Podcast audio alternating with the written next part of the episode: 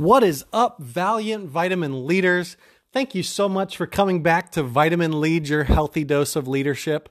I am your host, TJ Reed, and I am so excited that you're joining us again today. You all are subscribing and sharing this podcast. I just this week met somebody that a friend shared the podcast with them, and they said that it's been really helpful for their leadership. So, would you do me a favor if you're enjoying this podcast? Would you just think of one person that's a leader that might appreciate this? Would you text them the link to it on Spotify or on Apple Podcasts and say, hey, you should listen to this? This may be helpful in your leadership journey. Because my ultimate goal is that this would be a leadership community where we're growing together. If you would do that, I would so appreciate it. There's there's people from 14 states, including the District of Columbia, Washington D.C. People from eight countries. Uh, I think 32 or 33 cities now. We are just so grateful that you are tuning in and learning with us. Let's continue to expand this community so that we're building vitamin leaders across the world that are putting forth a healthy dose of leadership into the world that we're in. So, welcome back. This is part two of our series, Telling Your Team's Story. And we promised you that today we talk about what happens when you have a bad story to tell. Dun, dun, dun. If, if this was one of those silent movies, this would be the place where the dude with the curly mustache uh, starts tying our story to the railroad tracks, right? And the train starts to come. Listen, as leaders, the biggest fear we often face is the fear of looking incompetent at the work that we've been trusted to lead. And the problem is is that when we fear looking incompetent to our leaders or even to ourselves is we make stupid choices to lie, to feel paralyzed in the work and what effort we actually can apply to these sorts of things. And it, it just leads to a litany of stupid things that we do if we're not careful with confronting this fear of looking incompetent. Ultimately, the principle that we've got to come back to is that if we've got a bad story to tell and it's a difficult thing that we've got to share with our bosses, we've got to be confident in the effort that we've put in to this bad situation. If you haven't put in a valiant effort, a, a hard work into this bad scenario, you shouldn't feel confident sharing that with your boss, sharing the bad news of the story you've got to tell. But let's talk about today that if, if you feel confident in that sort of thing, what can you do to share some bad news uh, in your team story? And really, it, it just comes down to this idea of honesty, right? Something that's so lacking so often in our culture. Uh, we fudge the truth, tell half half truths, or whatever it is. But the first thing we've got to do as leaders is be brutally honest with ourselves. You got to ask yourself if your team's not getting it, if you're not getting the production you want from your team, are, what have I not provided to my team? What have I not done to equip the team as well as I could? Because the fact is, is the team that we're leading is responsible for execution. But as leaders, it's our job to lead the charge of uh, helping to equip them with what they need. That's things like training, software, processes, all of that sort of stuff, clear instructions and communication. And then uh, not only that, but to also provide uh, evaluation, right? And so we equip them on the front end and then we provide evaluation to show what are the things that we value, right? That word values right there in evaluation.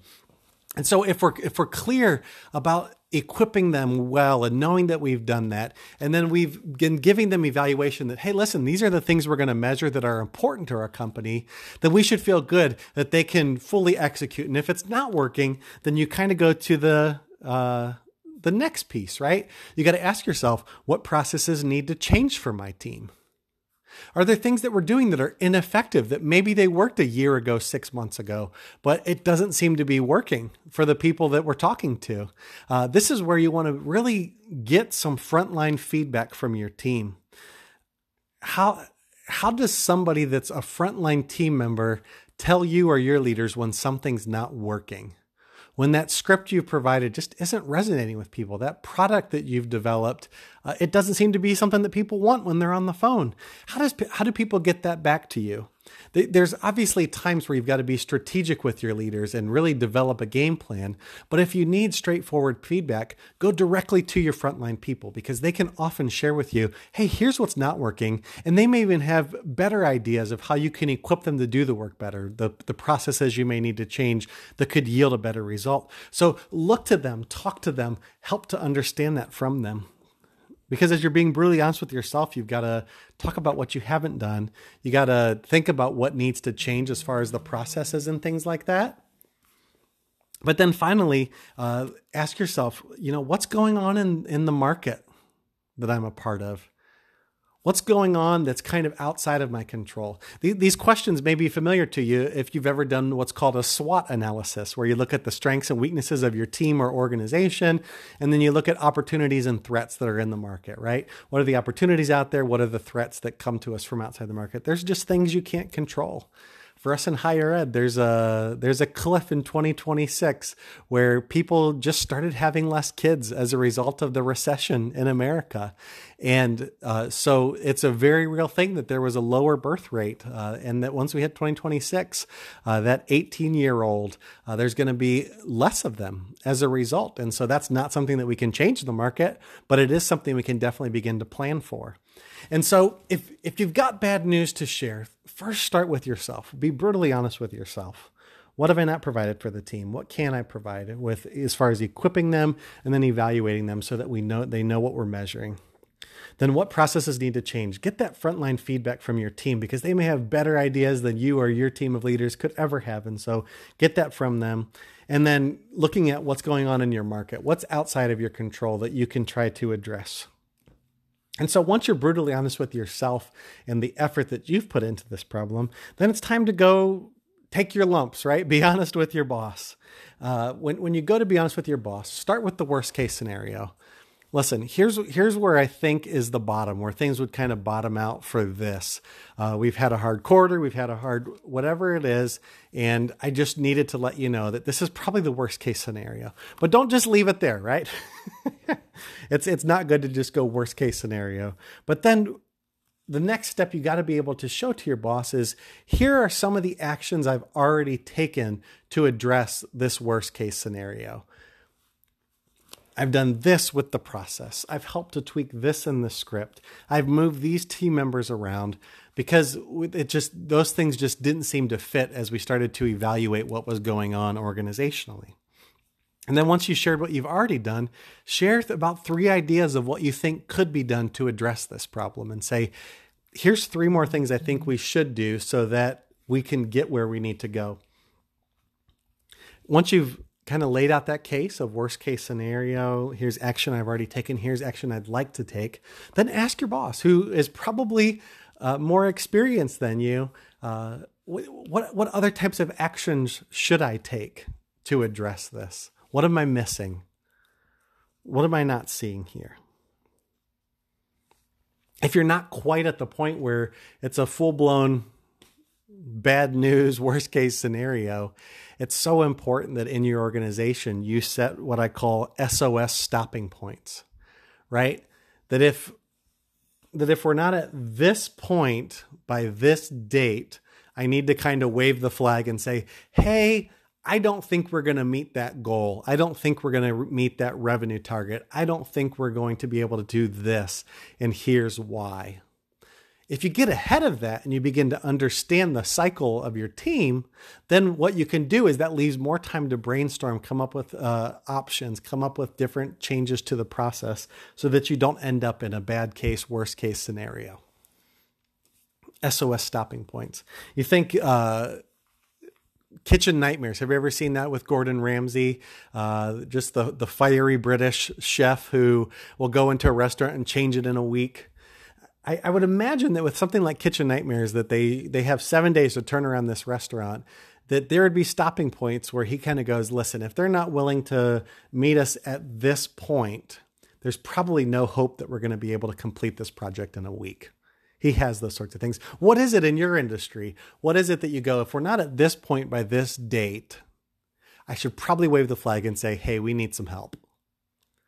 There's nothing wrong. I, I would a million times as a boss, I would a million times more like somebody to go two months before the crisis, say, listen, I really need help.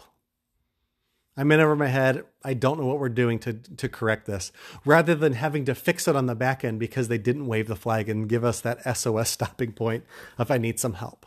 Right? And ultimately, if you're if you're at this just really difficult point, you've got to know that you can be honest with your boss. You've got to be able to build trust with your boss. Some of you are listening to this going, I can't be honest with my boss because I consistently get reamed out for the mistakes that I make. I consistently uh, am told, you know, play it safe, do this, do this, follow my exact orders.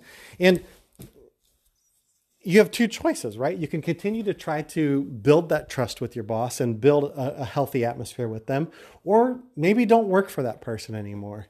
If you can't be honest about mistakes and upcoming cliffs that you may fall off of, that's not a healthy work environment because our business and our world are changing constantly, and we need uh, a, a safe, trusted place where we can not have it all together but know that we're building towards solutions together to, to get it right. And so I encourage you, think about that, get it there. Because ultimately, when you're honest with your boss or you're honest with your board or whoever it is, they, they have the final decision of if you did enough with the effort you put to address this worst case scenario. I think about uh, the CEO Joel Manby, who took over SeaWorld right as the Blackfish controversy was hitting them really hard. I watched this really closely because uh, Joel Manby is a person of faith, and he really uh, tried to put principles uh, in place as a leader uh, in the places that he had led before SeaWorld. So he went in, uh, he did some massive changes that needed to happen, some things that hadn't changed in probably a few decades uh, as part of the way that they viewed things at SeaWorld. He did a lot to turn around the ship, but ultimately, just a couple years ago, the board decided that it wasn't enough, that he wasn't quite meeting the projections they would like to see there. And I, am watching it and I'm going, oh, but he's so close. Like it's it's so getting ready to turn the corner. And what's funny is within I think like a year and a half, the person that took over as the interim CEO began to see the fruits of that coming. And uh, if nothing else, I don't believe that. Uh, I'm sure it's hard for somebody like Joel uh, to lose a spot like that, but I think that Joel can rest in the fact that he put in his best effort to turn this thing around, even if it wasn't good enough for the people that uh, he was leading. He put in his best effort, and ultimately, that's what you're going to carry with you. That's the character you're going to carry with you, even if you have a bad story to tell. I hope this has been helpful helpful to you. I've been really uh, wrestling with this myself a lot these last few years. Is what happens if it's a bad story to tell? I don't want to fudge the facts. I don't want to miss out, but I've got to be honest and I've got to keep brainstorming and being a solutions oriented person. I've I've decided I, I, I want to give up that fear of looking incompetent with the work I'm trusted to lead. And I want to feel confident that I've done my best to provide a solution to some of these worst case scenarios that we may face. And so I'm honest with myself, I'm honest with my boss, and I'm working hard to help continue to build and develop the team that I lead. And yeah, I've learned that there's some stopping points where I got to wave the SOS flag and say, hey, I need some help here. And I'm finding that in the work environment I'm at, I have a team of colleagues that are willing to pitch in, willing to dig in, and help to find a way forward.